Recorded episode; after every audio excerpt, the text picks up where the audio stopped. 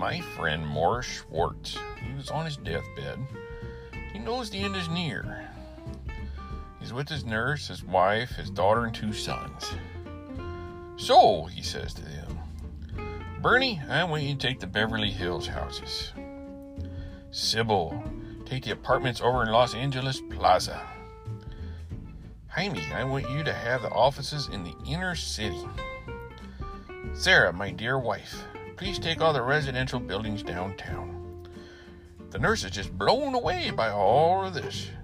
And as Morris slips away, she says to Mrs. Schwartz, Your husband must have been such a hard working man to have accumulated all of this property. Sarah, his wife, replies, Property? The jerk has a paper route.